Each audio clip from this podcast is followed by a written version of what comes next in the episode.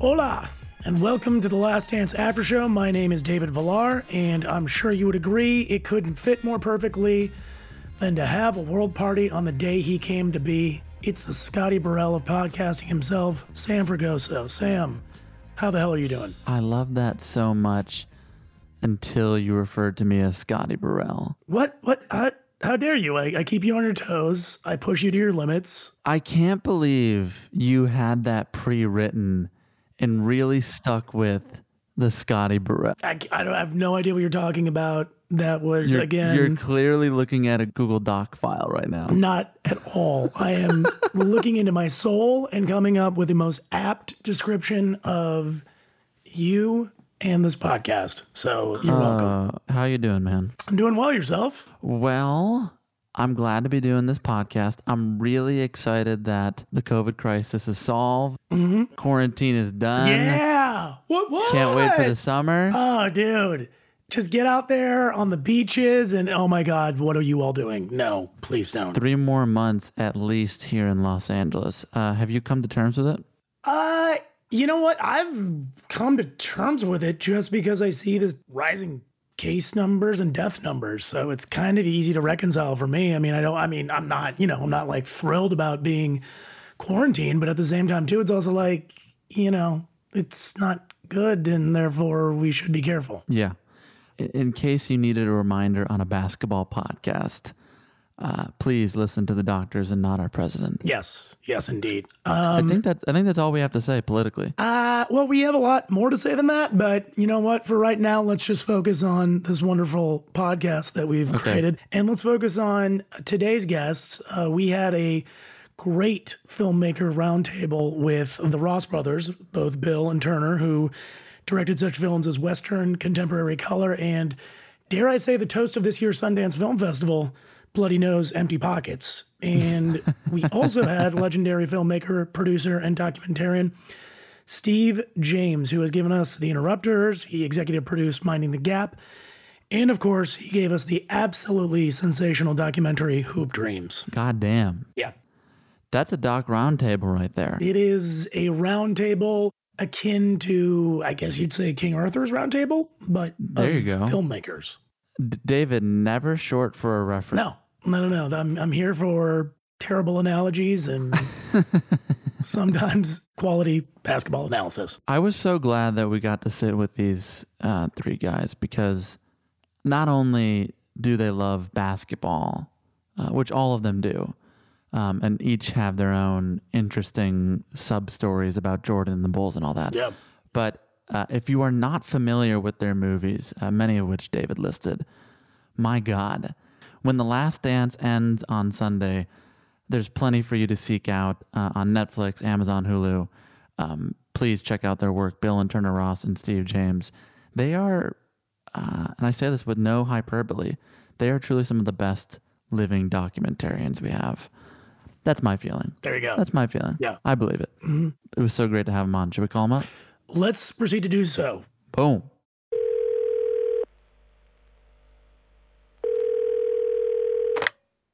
Hey. Steve James, how you doing? How you doing, Steve? Hey. Look at that. David, that's a Trump magazine behind him in case you can't tell. Nice. What cover, what year of the New... Oh, look at that. That's the New Yorker from a couple of months ago. Nice. My favorite New Yorker cover ever. Wow, look at all, I assume those are all your kids' drawings right there. Yeah, so when we're making something, I've got the whole wall filled with all our references and notes and boards. And then when I'm just thinking, I like to put up D's artwork. So it's D artwork time. I'm just in a closet, which feels really, really sad. You look like you're in a closet. Yeah, well, Yeah, no time did anybody think, you know what? Sam's not in a closet right now. Yeah. I'm trying to leave this door slightly open so that any amount of sunlight can hit. Okay, there's Bill. Okay, great. I'm just amazed that, when you guys make a film, you actually put shit up. That's... Really? I just go out and shoot stuff. I guess that's why your films are so pretty to look at. Thank you, Steve. Hey, guys. Bill. What's up? Let's just hop right into it. On the idea of just shooting stuff, Steve, I'm curious for the three of you who've made many documentaries.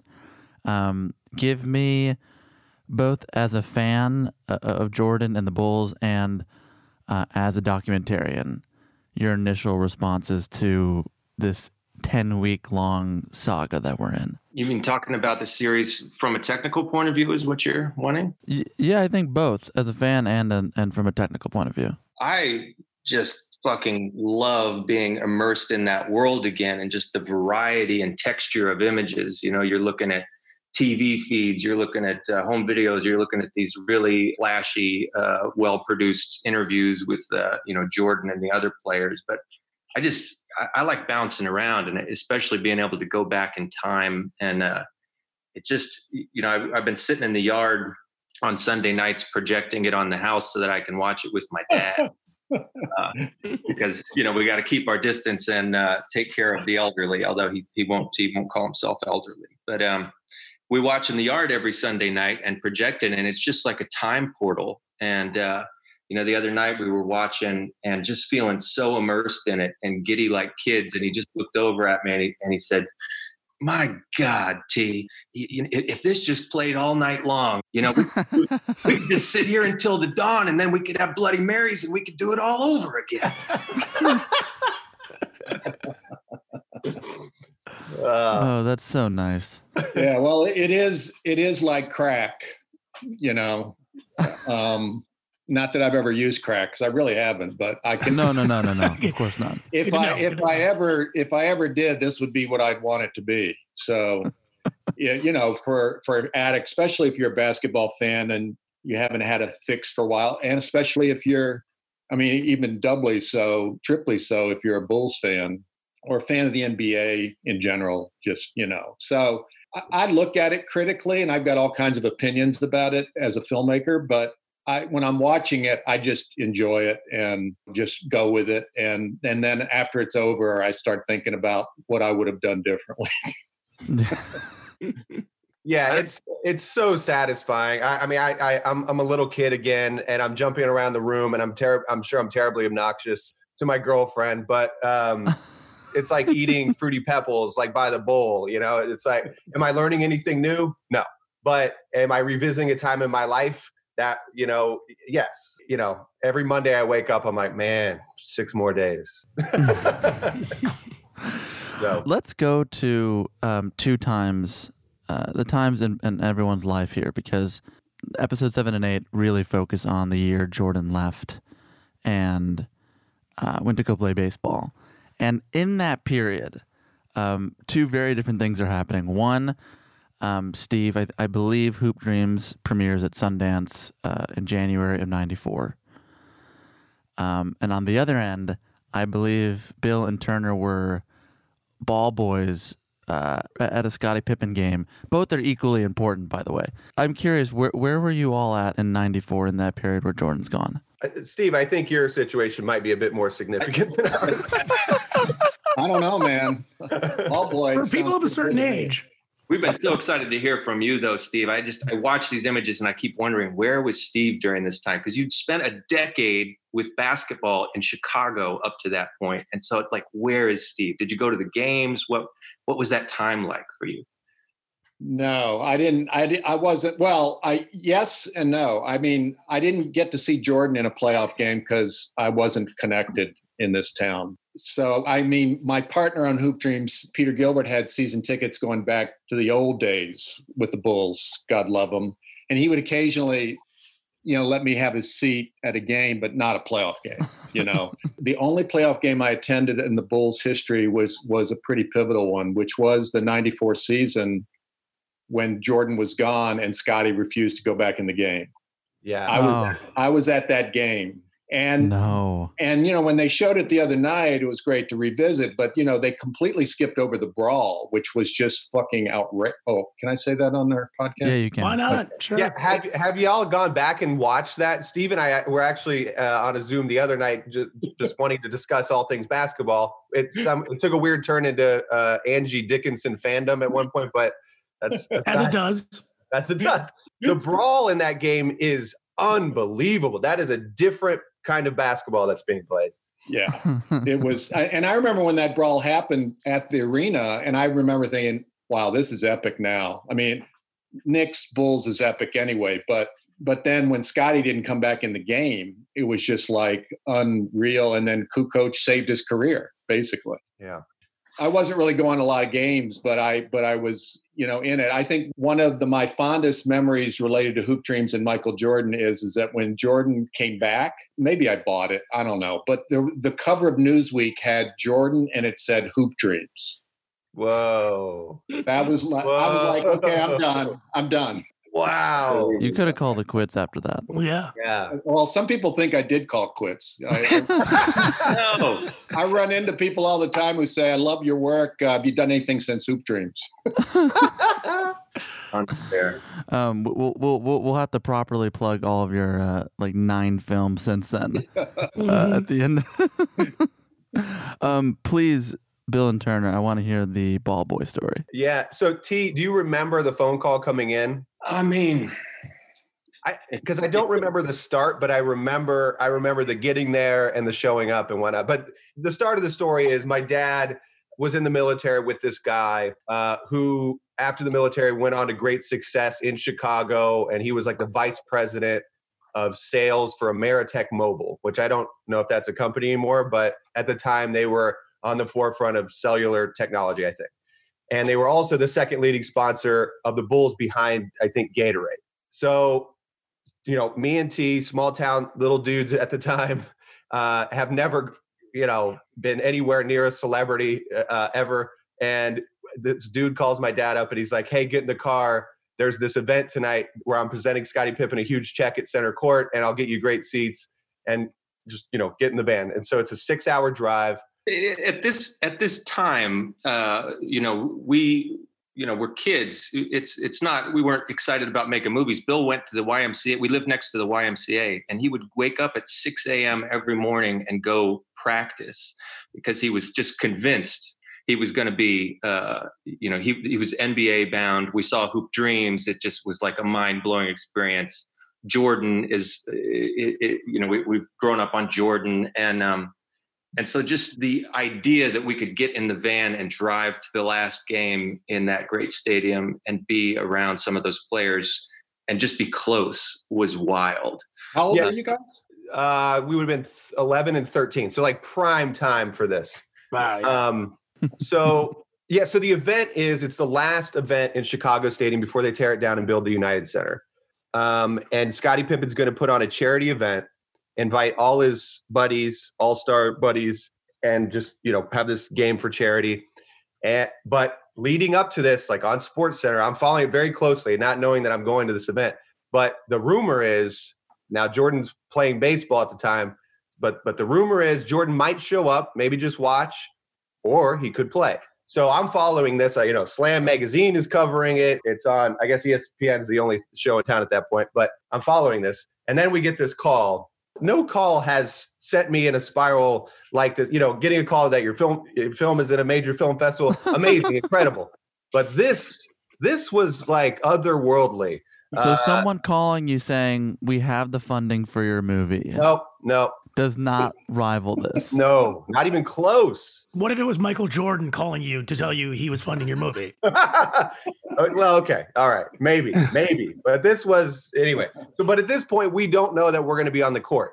We just know that we're going to a game, which is fucking incredible already. T, jump in here at any point, if you remember. We get in my dad's shitty minivan, and we drive as fast as we can so we can get to the game. So we get there, and we, meet his buddy, and he's like, all right, here's where we're going to be sitting. And it's like, it's not courtside, but it's like 4 rows back, and we're, losing our shit. But he looks at me and T, he's like, well, you guys should be ball boys. And then it's like, then it's not even real. It's a dream. And like, feet not touching the ground type thing. So, Gary Payton is there, about to be rookie Jason Kidd, who I've been following since he was at Cal, like my favorite player of all time is there. Horace Grant's there. Like any all-star at that point is there. Jesse Jackson is there. I have a picture of Turner and Jesse Jackson. Yeah, I saw that.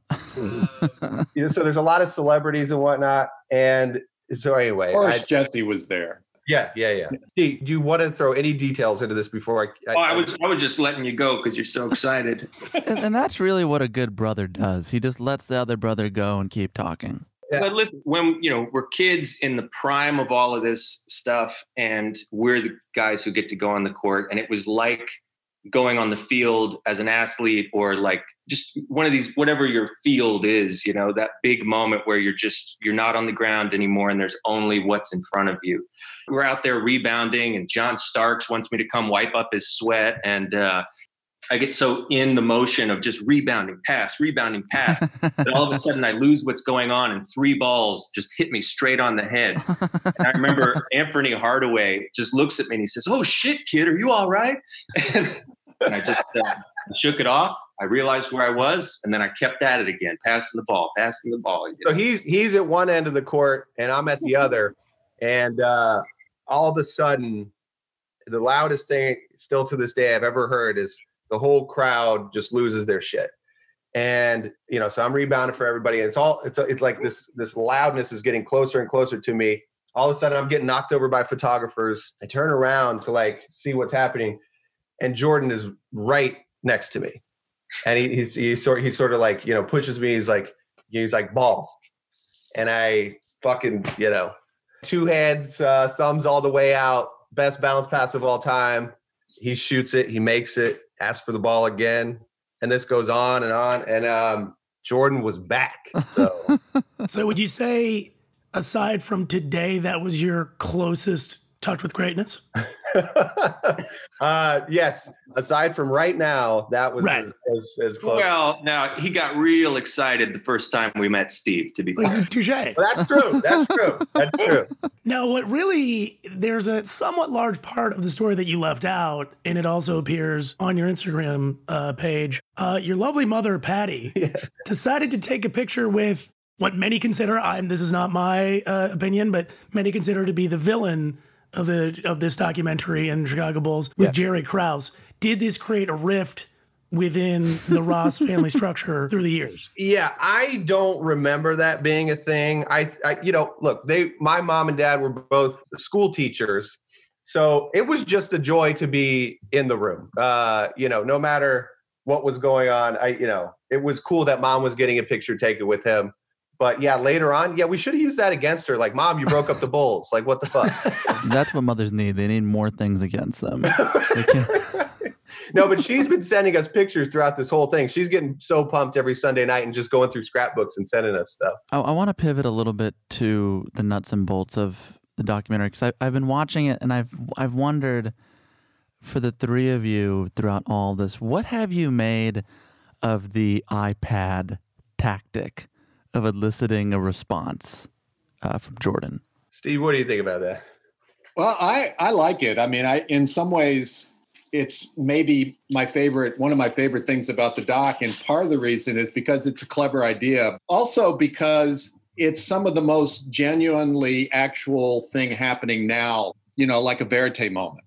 You know what I mean? It's like he's responding in the present. It's not him crafting his answer and Jordan controlling everything, which is what he does.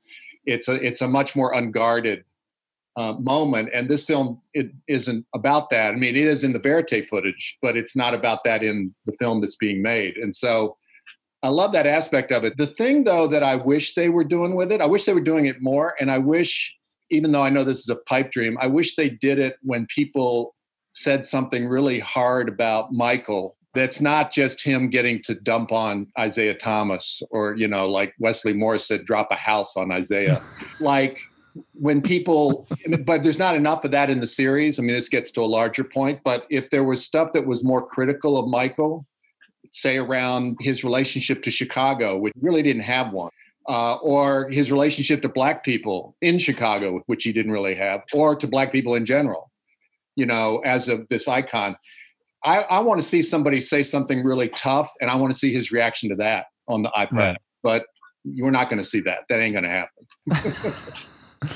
Yeah, I mean, there's a lot of bashing of Gary Payton, which, thank God, Gary Payton really needed that. He needed to be taken down a peg. Wait, you're anti the glove? No, I love Gary Payton. Okay. Preposterous. It's all glove love on this side of things. I agree with Steve. Like, it's kind of low-hanging fruit to bash on Clyde Drexler, who he just demolished, and Gary Payton, who his whole thing of if I guarded him the whole series is like a joke. It's a comedy act. It wouldn't have mattered if he guarded him the whole series. Yeah, there's some weird tangents. But I love it. I love that they kept that in because they were pointing it out. I think it was Bill Simmons. He was saying, like, all of these people keep talking about how they almost beat Jordan. Right. And it's really lovely to see how everyone's unified by their, if one thing just, if the ball bounced a different way. Right. But like 5 minutes on BJ Armstrong, like that was not going to happen, man. Right. Like, let's use that time to sort of like poke some holes in the myth making instead. I don't know. No, I think the myth making is a part of it. So Steve, I'm curious because we were emailing about it. What was the film you wanted to make if you were to make this? I want to see Jordan get out of his chair and move around, and I want to see him in his life now. I wanted to expand the lens to be more about race and the NBA and Chicago. You know, like, you don't feel the city of Chicago at all in this thing. I mean, it's like he could be playing in Charlotte, you know. I want it to be more challenging of him, even though I understand and I feel for the filmmaker because, you know what, it's Michael Jordan. And if you tried to challenge him, and maybe he did, and you know, you'd be off the project or it wouldn't be happening. Like at the end of episode 8, we've had one of the more vivid examples of Jordan focused on winning, and he's a tough teammate and he's unrelenting and all that. Two of the most revealing moments in the whole series are in that episode. One is where Jordan says something like, I'm paraphrasing, he says something like, well, if you don't understand this about me, it's because you've never won anything. Right. Mm-hmm. You know, and I thought that was great because that was like, yeah, that's kind of how he looks at it. But then at the end of the episode, that's my dog barking to go out. At the end of the episode, he says he's tearing up as he's thinking about this. And then he says, time for a break. And it's like, that is not the time for a break. Yeah. You know what I mean? It's like, because what I ultimately want from this, it's like this film ultimately, you know, it's a celebration of Jordan's flaws, but it's the flaws that were in the service of him being the greatest player ever and a winner. Mm-hmm. It's not about like what cost he's paid for that. And he's paid a cost. And you see it in his emotion at the end of the episode. But we'll never see it because the film is in there with him celebrating the fact that when it's all said and done, dude, he is a winner. Yeah. I asked Jason Hare why, for instance, Juanita wasn't in it. And I do wonder if that was to what you're saying. I don't want to speculate. I don't know what ultimately went into their divorce, but, you know, why she didn't appear in it. And he basically said, well, we wanted to keep it to basketball and what have you. And that, I think, is what you're speaking to. Is that, now you had pitched this project or something similar to ESPN before, Steve? I can't really talk. I shouldn't talk about it, but there was a point in time where I saw a version of this film, like about 10 years ago, when it was just a film. It was being passed around. No, I saw they had actually put together like a 2-hour film, and it featured the footage, and it featured interviews with Jordan and his teammates recorded back then. Those interviews are not in any of the doc now. So it was attempting to kind of do what this is doing, but do it in a standalone feature. And it was narrated by John Cusack, which was a really interesting decision. Wow. Yeah. Well, he seems increasingly more unhinged. I don't know why.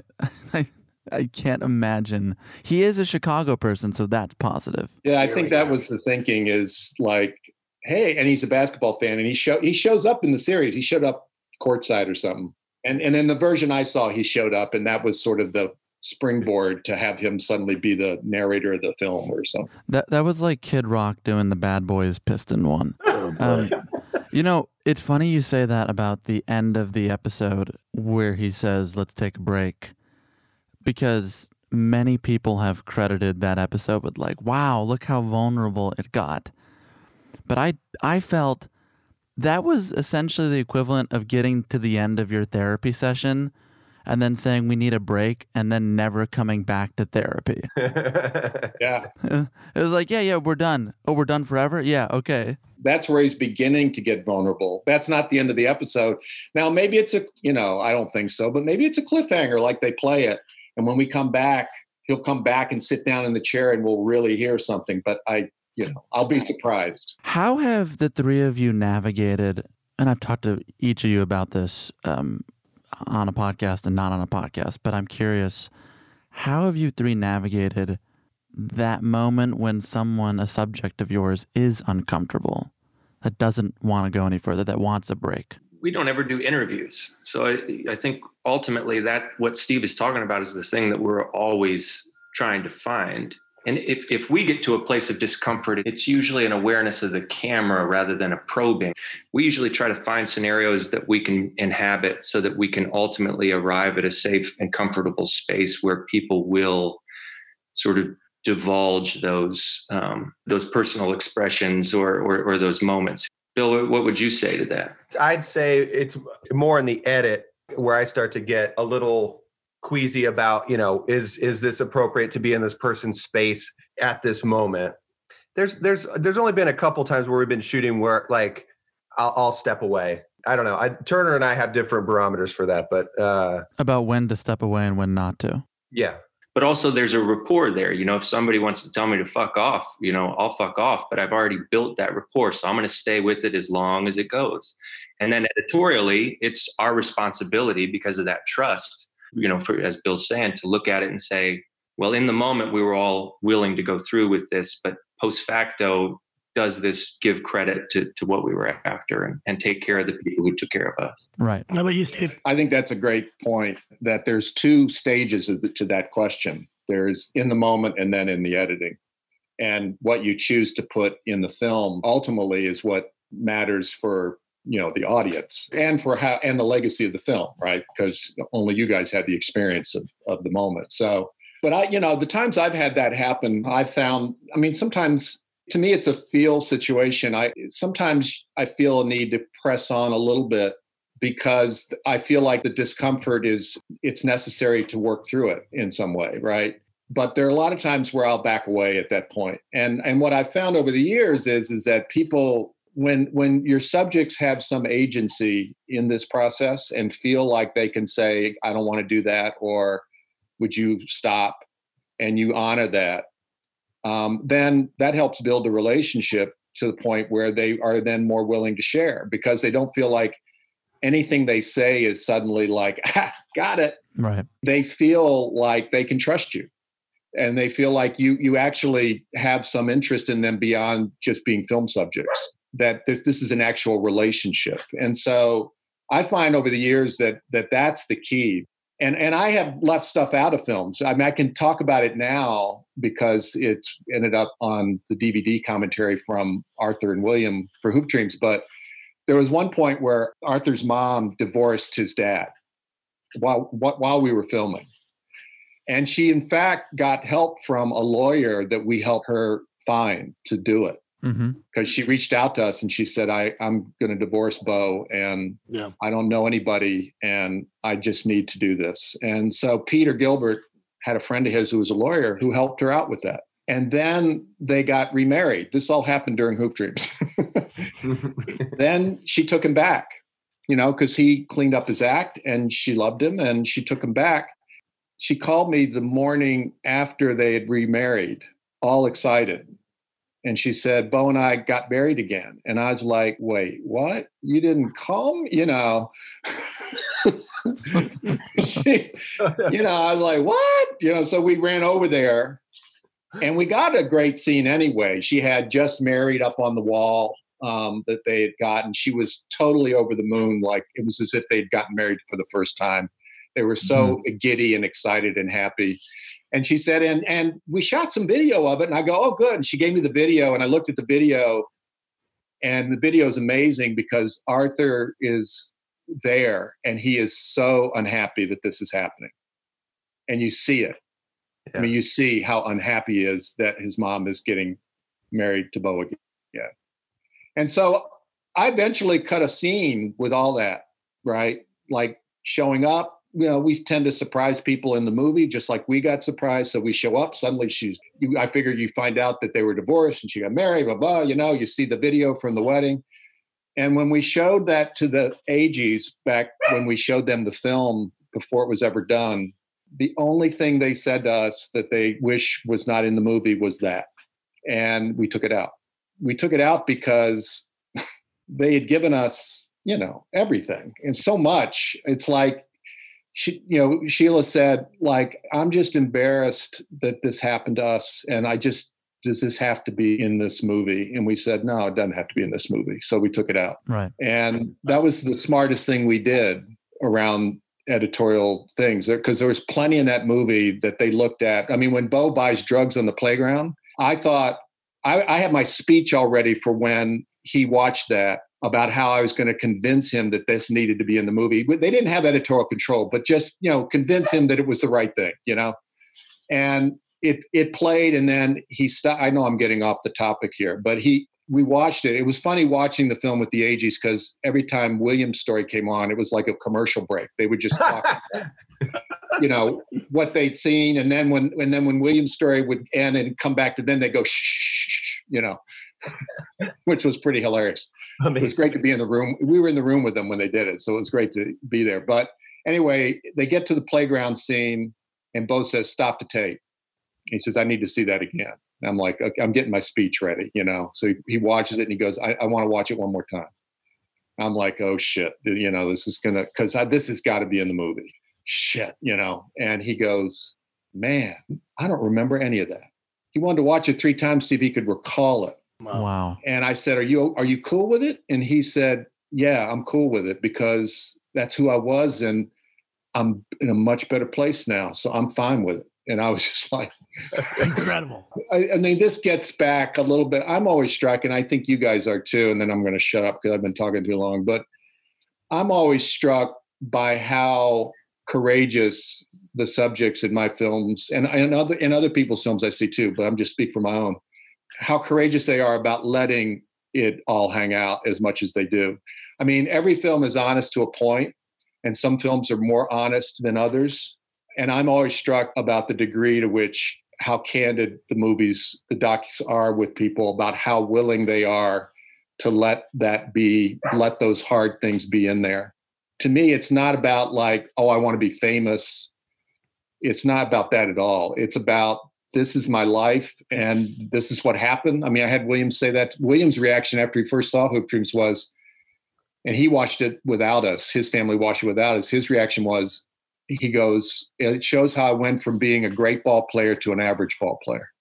And I was like, no, I don't agree with that. You know, he goes, yeah, well, he goes, but hey, it's what happened. It's what people need to see. In your experiences, do you think it's even possible for a good documentary to be made if the subject at hand, much like Michael Jordan, has the editorial control, so to speak, or the means of production? And, you know, I'm sure you guys have heard about the Ken Burns criticism of The Last Dance, essentially. I love that he criticized it before he even watched it, though. That's what I love about it. Yeah. By the way, that was the first time Ken Burns mirrored like an online Twitter troll. Just destroying something before you've even consumed a bit of it. But to be fair, while he trolled, he did that slow pan over the picture. So, nice. Just to be safe. Yeah. The only time we had that situation was with David Byrne, and we wouldn't have done it if he had demanded like that he get, you know, final cut. When we met with him, we said, well, how much control do you have? And he said, no, this is your movie. I like your work. I want you to make your own movie. So if he hadn't have said that, we wouldn't have done it. Mm-hmm. It would have been very difficult. Yeah, because I, you know, not only do you have to be vulnerable to it, but in the end, you're trusting someone to sort of canonize what that moment was. And if you have control over that and control over your self-image, that's a bizarre paradigm, which makes the Jordan thing really interesting to me, because he's choosing to allow himself to be portrayed, you know, kind of as an asshole. He's a destroyer. The guy, you know, and he's allowing people to say that about him. Was Jordan an asshole? Yes. Did he want to win? Absolutely. Am I glad that we did? You better believe it. And but it is part. God bless Will Purdue. Yeah. You never thought you'd be saying that, did you? No, never. Or how fucking cool Bill Wennington is. Yeah. I mean, wow. But yeah, I mean, I feel for the director, because there have to be so many cooks in that kitchen. That must have been maddening. And I'm sure he can't talk about it, but I can't imagine taking on a project like that with all the input that must be in that room. I mean, he said in statements, he said in interviews and whatnot that, you know, he asked Michael, for instance, Sam Smith, who they weren't sure if that was going to be too controversial, right, or if he was going to get the blessing. And so he says, so Jason says, Michael was like, interview whoever you damn well plays. So, knowing that he has control in the end, though. Knowing that he has final control, right, exactly. Yeah. Anybody who's a basketball fan knows that Michael Jordan was a killer. I mean, you can't win 6 rings. You can't be a GOAT. You can, you know, that's who you are. So that aspect of him, I think, and it is to his credit, he's willing to put it out there, but we all knew it anyway. And it's part of his lore now.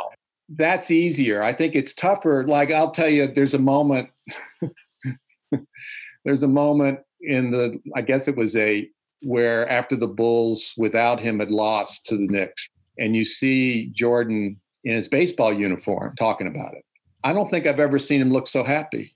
Right. Yeah. Right. I mean, like, the kind of question I want to ask Jordan in the present is, and to humanize him more, if I could get, is to say, dude, there must have been some part of you when they won 55 games the season you left, and they almost got back to the Eastern Conference Finals, and a lot of people thought they should have gotten back to the finals. They got robbed. There must have been some part of you while you were out there playing baseball going, what the fuck? Like, that's my legacy. Yeah.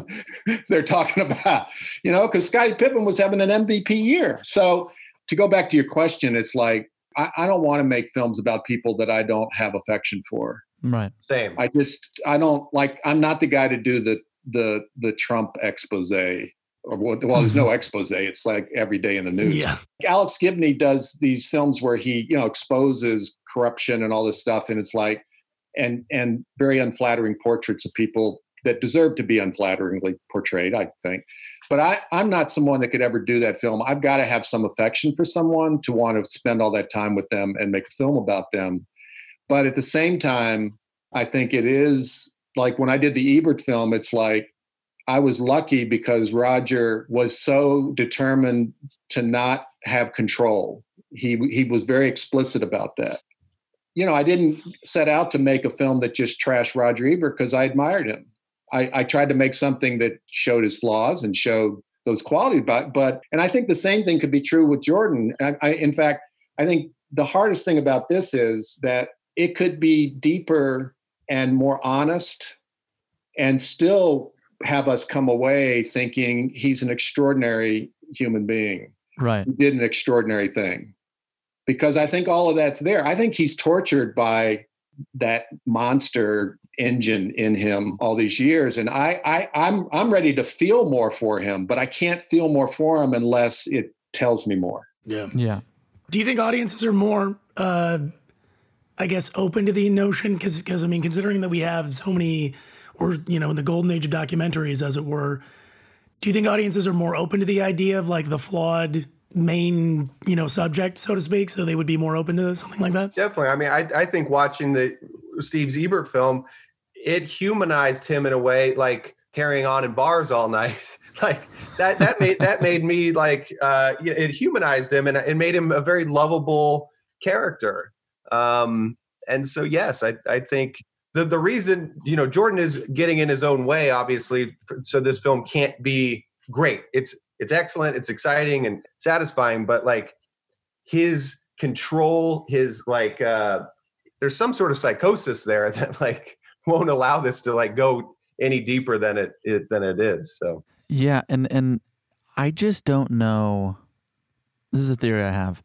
When it came to your film with David Byrne, I'm just thinking about David Byrne. David Byrne strikes me as someone who loves art, and I mean that in a very like basic, simplistic sense. So his willingness to say, hey, I've seen a couple of your movies, do the thing. I'm an artist, you're an artist, go do the thing.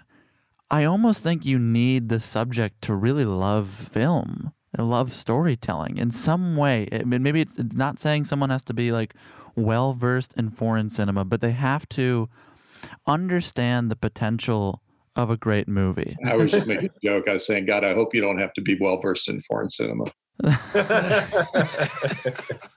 But to be fair, though, to your point, we weren't making a film about David. Of course, I know that. That was a big thing for him, was which we really appreciated and really attracted us to that project. He said, "But it's not about me," and so that allowed us, and that's what we're good at. Is all right. Well, let's go explore what it is about, rather than saying, "Here's what it's about in advance, and let's go seek that out." And I love Steve's point. You know, it's like if you are excited about Batman, you want to be Wayne, but you don't want to just interview Bruce Wayne. You want to see what the fuck he's up to when nobody's looking. And to have those knowns about Jordan, I mean, he's hyper competitive, and it is exciting to see. And it is exciting to see his reactions on the tablet when he sees what his friends are saying, you know, or his enemies. But I mean, he still is in that tower. And what is he doing in there? You know, just like, what is he doing? It just seems like it's not customary for people of power to want to be vulnerable. I mean, I'm just thinking about like the film I pitched, which all three of you helped with. For people listening, we were going to maybe make this documentary on Beto O'Rourke. Steve was kind enough to even listen to the idea. Bill and Turner were going to help make this thing. Oh, so I did as much as they did.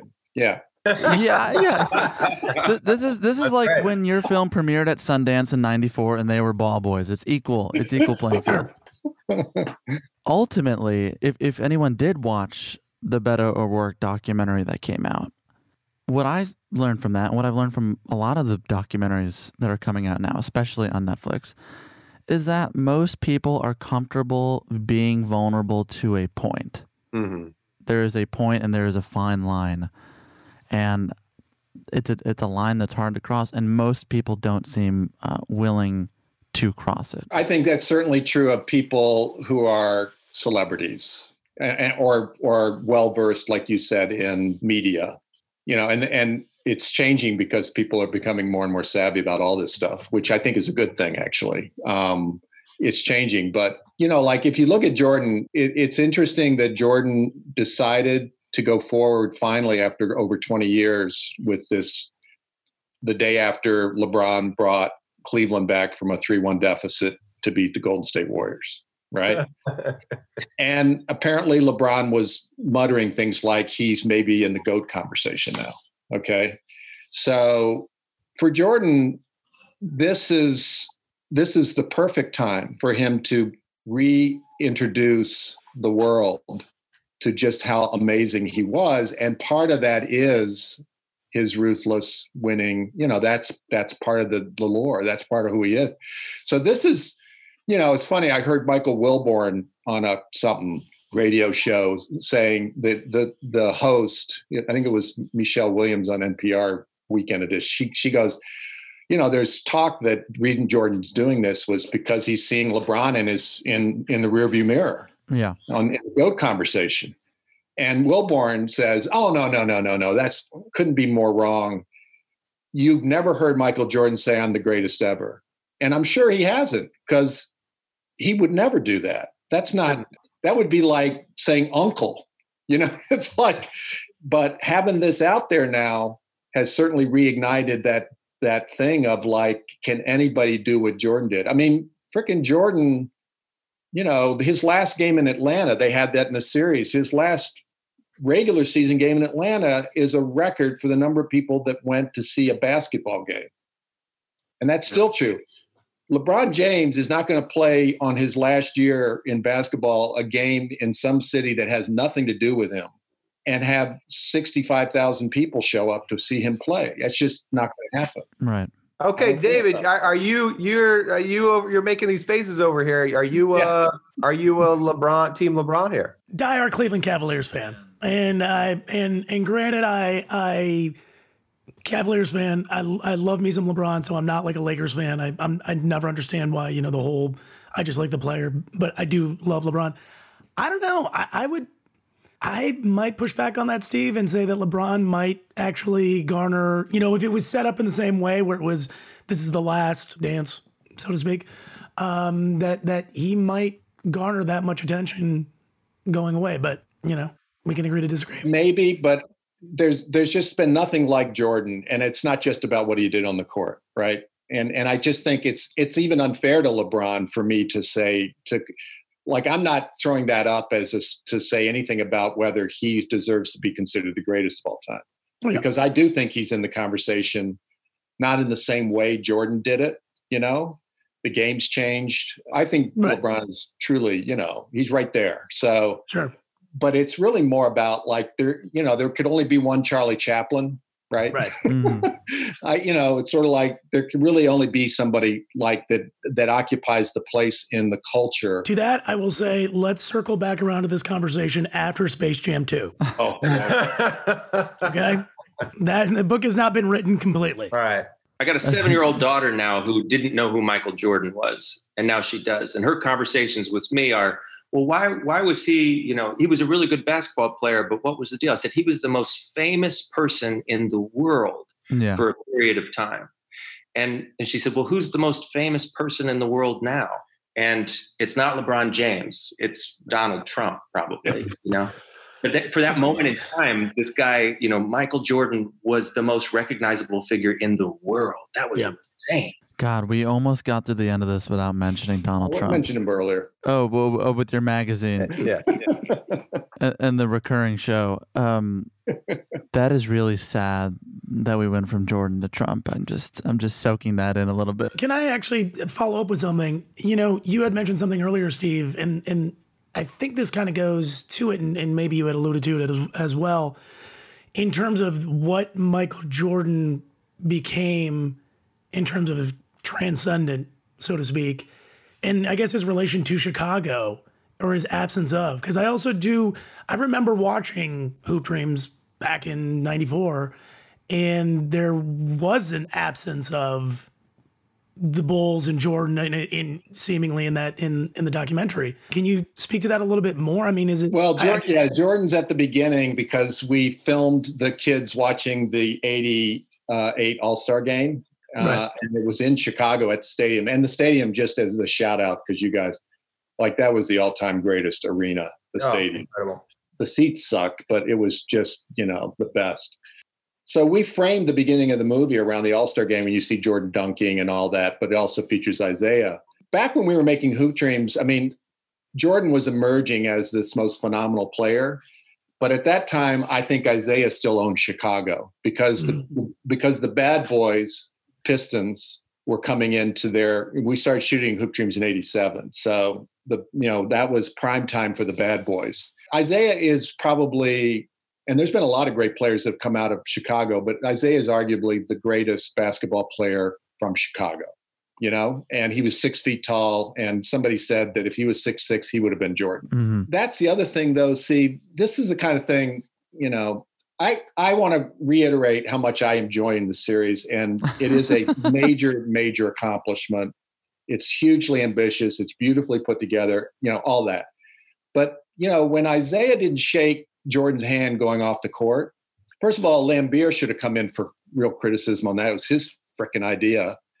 But Jordan was taking over Isaiah's city, you know, and he had no roots here. And it's like, there's a lot, you know, that's not easy when you're a killer like Isaiah was a killer, you know? And so there's a part of me that wants it to just dig in to stuff a little more and not be quite so much the greatest hits that is what it is. I'm curious because we're in this unusual moment, and this documentary coming out in the absence of basketball has, I'd say, like, dominated the online sports discourse.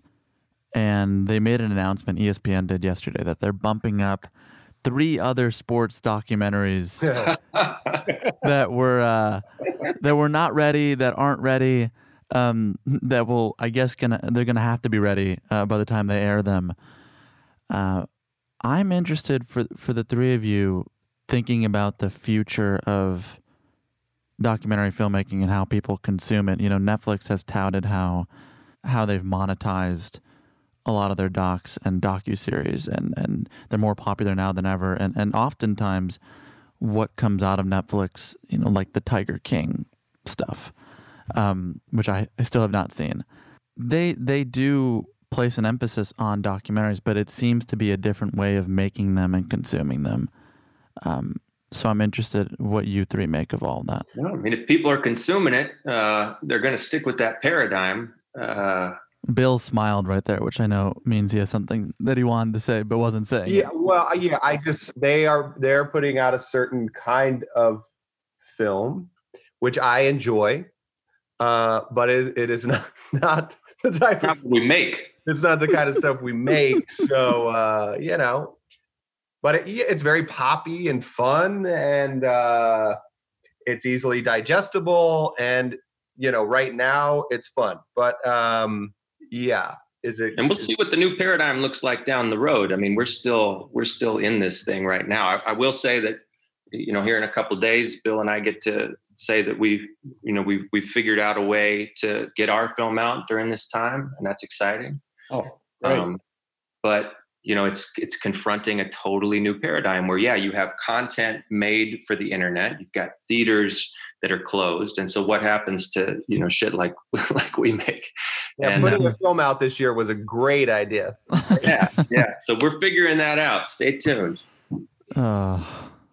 The last two things I've made were docuseries. And one of them is this, America to Me. Hardly anybody saw that. And I made it with a great group of filmmakers. It wasn't just my direction at all. There was a group of directors involved in this. And I'm really proud of it. But nobody watched it because why? Well, it was on the wrong channel. And it was also not about murder, I guess. Yeah. I followed so many kids. I kept hoping one of them would get killed, but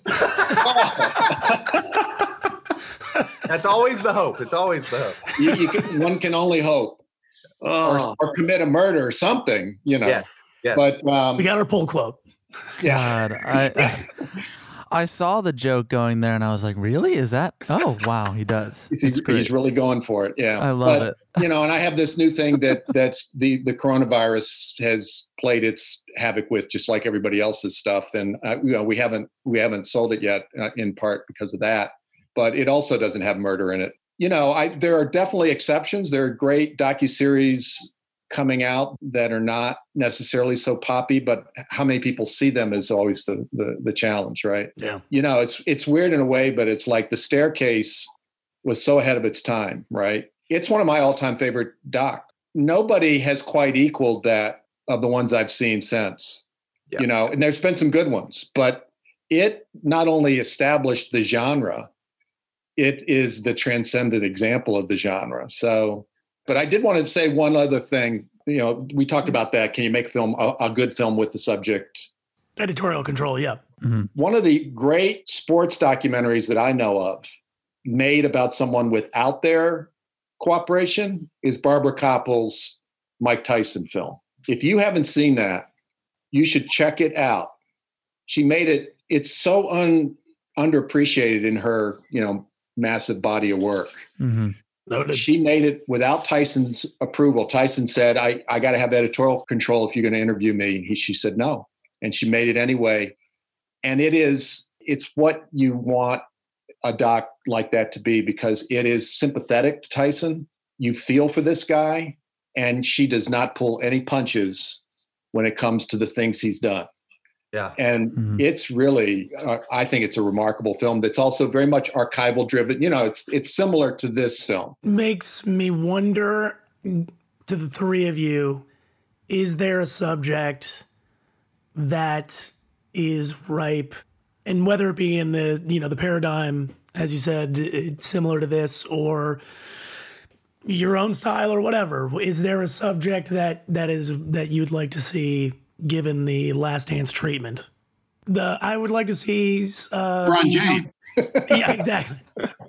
No, I want to see the Dallas Cowboys, like about that 90s Dallas Cowboys squad, because there's a lot of a lot of stories that are implied about and what have you. And I was just wondering about you guys. I got one too. And it's not sports related. Yeah, it doesn't have to be sports related. They've been trying to make this movie, some of you maybe know, but they've been trying to make this Lauryn Hill documentary. And I still think whoever gets to do that, if she says yes to it, there is a 90s story of music in there. There is a woman who, you know, such a wonderfully talented person who came undone by all kinds of shit pre-internet. I don't know. I feel like that story has not been written and warrants, I don't know about 10 episodes, but at least 5 or just a good 2-hour movie. You're not greedy. I'm not greedy. I'll take any Lauryn Hill I can get. David, maybe you'll appreciate this with your affinity for Cleveland, but we late one night, Turner and I, you know, we grew up with, you know, listening to Bone Thugs, and we were like, so we went down a YouTube deal while we were drinking, and we found this footage of them in the studio that it was like shot really well. It was all unedited, and it's just them in the studio, like in their prime, and it's like Busy is just losing his shit. He's totally fucked up, and we're just like, what is this? You know, it only had like a couple of views, and we're like, we need to track down this footage. And we tried. We want to make the definitive Bone Thugs in Harmony. Well, hold on. So we come. The world's crying out for it. I know. Yeah. But anyway, we come up with ideas all the time where we're like, we'd love to see that made, but we're not going to make. We're not going to do it under a different name. But would love to see the definitive Bone doc. I got a couple. One sports, one non. And the non-sports one was triggered by your Lauryn Hill forever.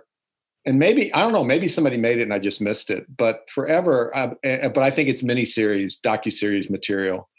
Forever, I wanted to see the Marvin Gaye story. Ooh, yeah. Mm-hmm.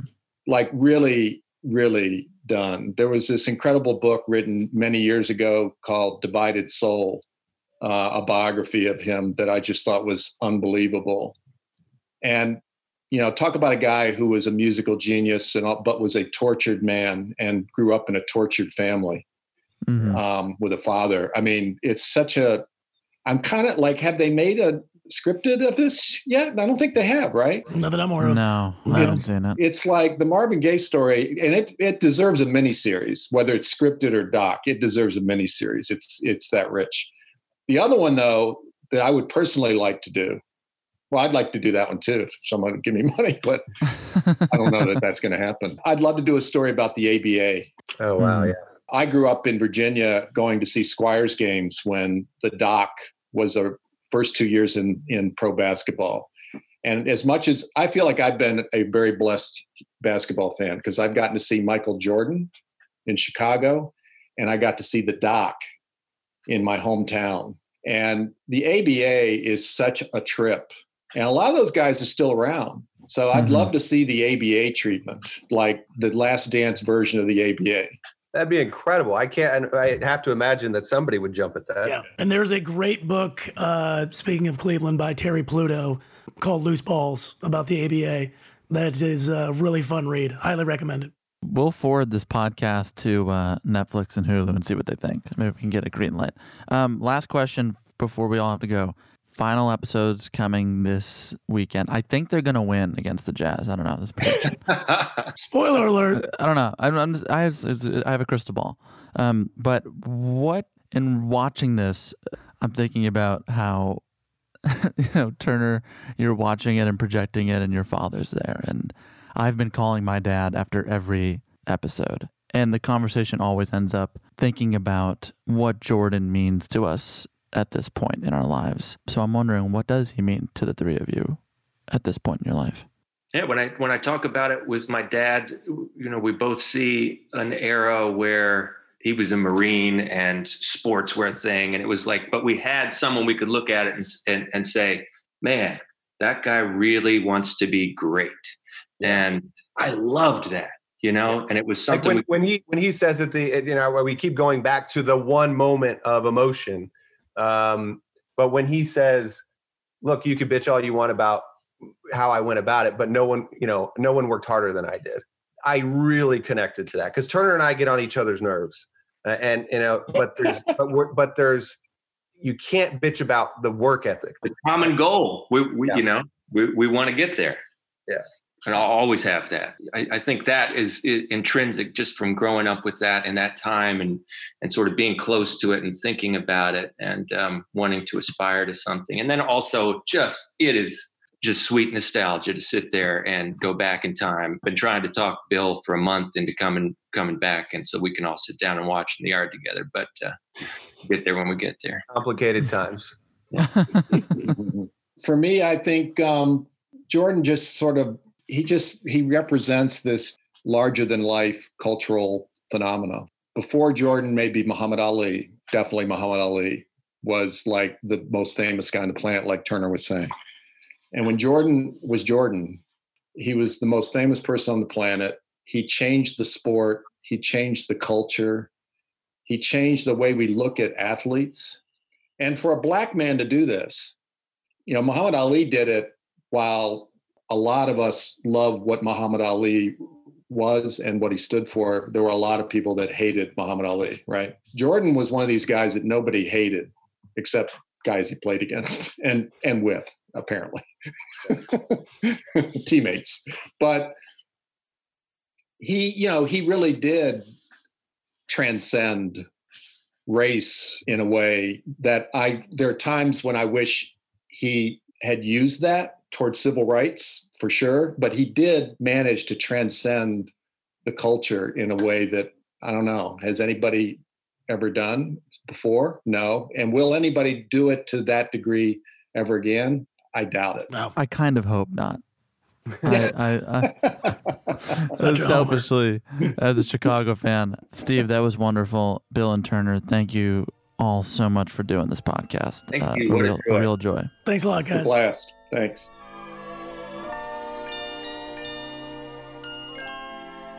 And there it is. Thank you so much for listening to The Last Dance After Show. We want to give a special thanks this week to Steve James and Bill and Turner Ross. If you'd like to learn more about them, you can do so in our show notes, wherever you do your listening, Spotify, Apple Podcasts, Google Podcasts, Stitcher. We'd also like to give a special thanks to our wonderful editors, Melissa Zhuang and Meg Chen Sun. Without them, this show would not be possible. Absolutely. And thank you so much, ladies. We'd also like to encourage you to please help out as we try to raise money for the good people over at Feeding America. Feeding America right now is working to get nourishing food from farmers, manufacturers, and retailers to people in desperate need. And of course, we are in desperate need right now. They are especially doing great work amid the COVID-19 crisis. So if you can, we greatly appreciate if you could make a donation to what they're doing. You can learn more about their cause at www.feedingamerica.org. Boom, there it is. On Sunday, we're going to release a two-part episode, a two-part A-side even. The first half will be with former Bull, the one and only Bill Cartwright. After that, we're going to get on the phone as the final two episodes play out on ESPN. We're going to call up Morgan Murphy and Heidi Gardner, two very funny women. Heidi's on SNL right now, and Morgan Murphy is a stand-up comedian, a comedy writer. She's written all kinds of really great stuff, including episodes of Two Pro Girls and Modern Family. And she wrote for a long time on Late Night with Jimmy Fallon. Both of them really funny, and both of them love basketball. So come back here, Sunday night, Monday morning. It will be up. It will be up, and we also have to give a special shout out. My homie here, Sam, I don't think realized what I was quoting in his intro. A happy 70th birthday. I mean, those words were apt for you, but of course they were quoted from the special song Happy Birthday by the man himself who's celebrating his 70th birthday today, Mr. Stevie Wonder. So feliz cumpleaños to him. Everybody out there, please stay safe, wash your hands thoroughly, and we will see you on the next episode. Music of My Mind is his best record. That's it. See ya. Bold statement. Peace.